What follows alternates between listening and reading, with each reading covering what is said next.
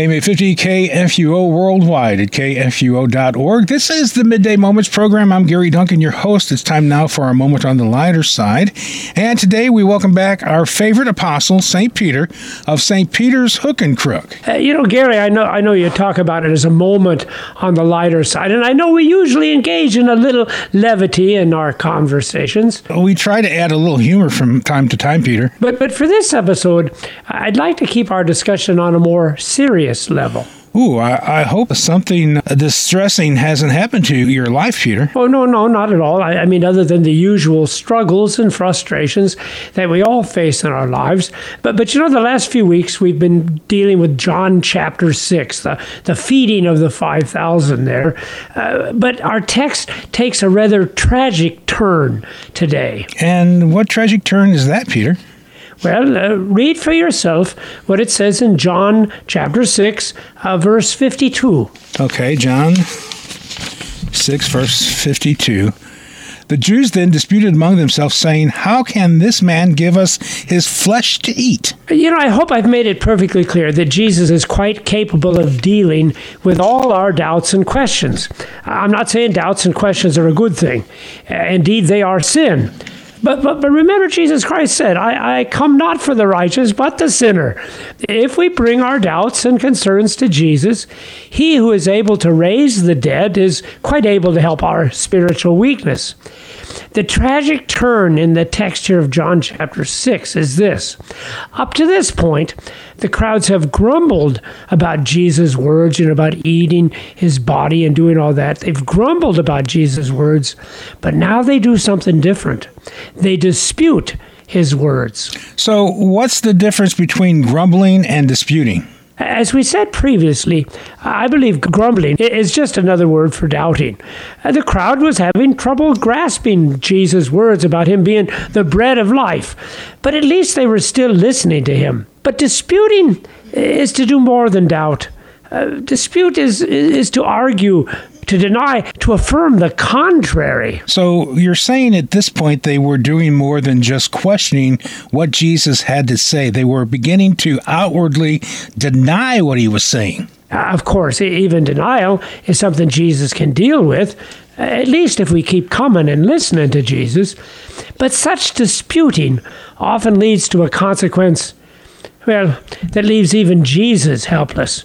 Read what happens next in verse 66 of John 6. After this, many of his disciples turned back and no longer walked with him. Now, don't misunderstand me. It's not that Jesus stopped loving these people when they left him. No, he loved them very much. He shed a tear, I think, at their departure. Nor did this cause him to alter his plans. He would continue to go to Jerusalem and die on the cross, giving his life as a ransom for many, including these very people who had walked away. Indeed, the story will have a happy ending for some of them. On the day of Pentecost, they will again hear the words of Jesus, this time through my preaching. Many of them would come to faith that day and again walk with Jesus. But at this moment, they had put themselves in a very dangerous position by separating themselves from the life-giving word of our Lord and Savior. Peter, I read ahead, and I think we've come to a very wise statement that you have been talking about the last few weeks. Yes, that's right. The last few weeks, I said we had the wisest thing that ever came out of my mouth, and it requires no explanation either. Read it, if you would, Gary, from John 6, verse 67 and following. Okay, I'll do that. So Jesus said to the 12, "Do you want to go away as well?" Simon Peter answered him, "Lord, to whom shall we go? You have the words of eternal life, and we have believed, and we have come to know that you are the Holy One of God." You have the words of eternal life. Last week, Gary, you asked me, how can we have faith? Well, there's your answer. It's as simple as that. All you need to do is what you're doing now. Just keep listening to the words of Jesus Christ. Now, remember, you might not always feel that faith working. And it is certainly nothing you have control over.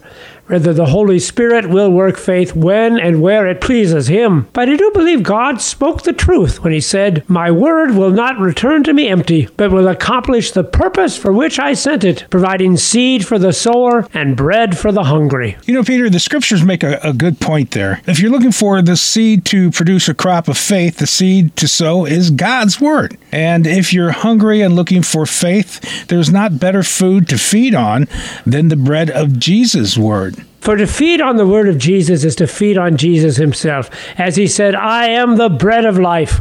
Whoever comes to me shall not hunger, and whoever believes in me shall never thirst."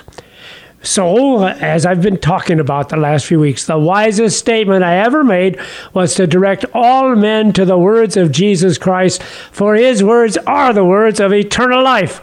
But that also brings me to the most foolish thought I ever had.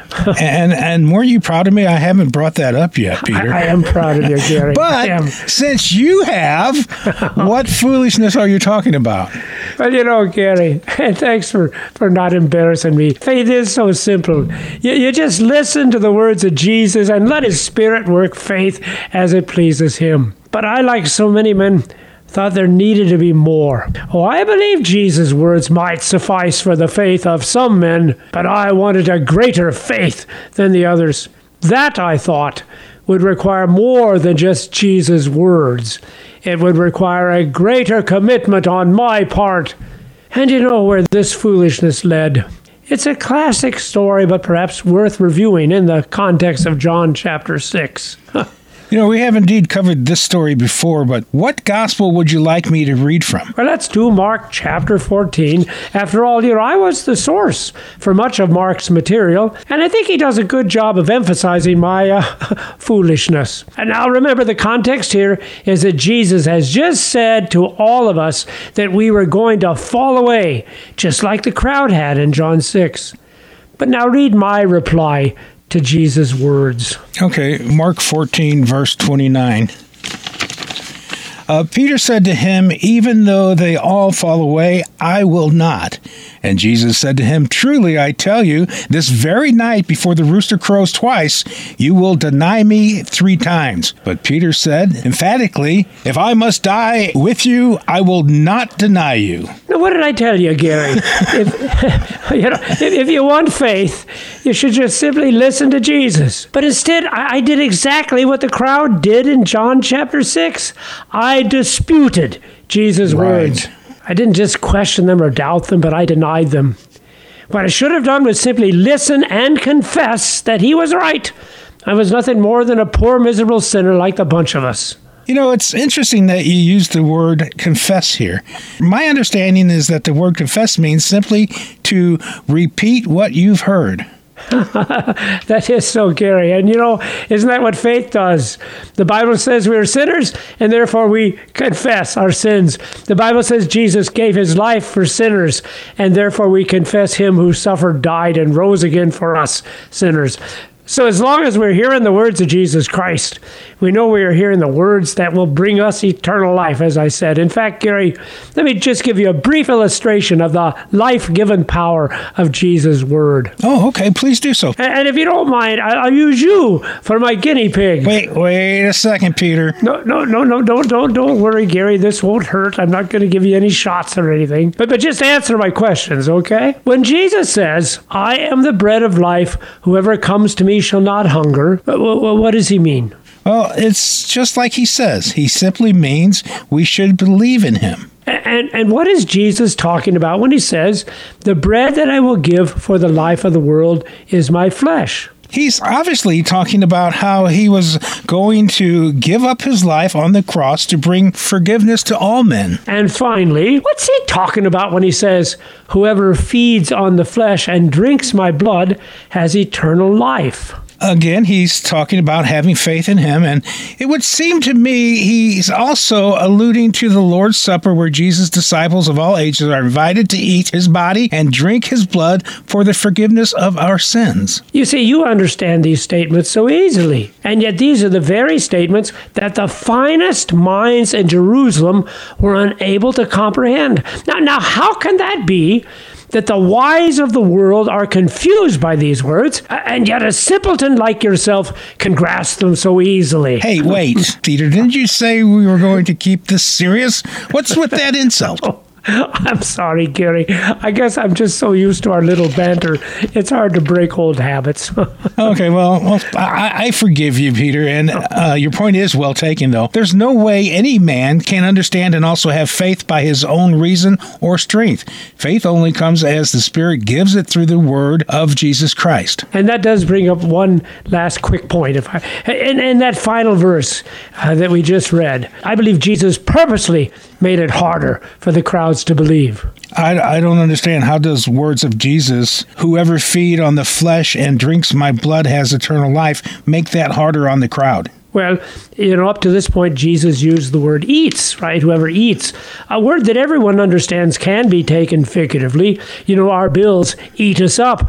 We eat it up when someone praises us. But the word feeds that Jesus uses here, it's very crude. It means to gnaw and chew on. It's never used figuratively. And what's even worse, though, is he talks about gnawing on his flesh. It almost sounds like he's exhorting us to be cannibals. Oh, and even more shockingly, he says, drink his blood. And you know, the Jews were strictly forbidden to drink blood of any kind. And that makes it sound like he wants us to be vampires. Now, I know what Jesus means here, but why would he choose language that obviously was going to offend his listeners? Because they'd already rejected him. Since they had disputed him and would now leave him, he left them with a word that was even more difficult for them to comprehend. But again, why would he do that? Because they wanted to grasp these things on their own. And as a result, they would deny and leave him, even as I did for a while. Trust me, it was also very hard for me to hear Jesus' words that I would deny him. But he was trying to remind me and trying to remind them that if we are to be his followers, he is the one who chooses us. And he is the one who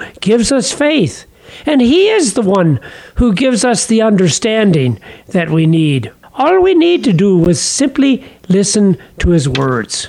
And you did that, Peter. You did listen to his words as he said to you 3 times, feed my sheep. And in those 3 words, repeated 3 times, I understand Jesus had forgiven my 3 denials.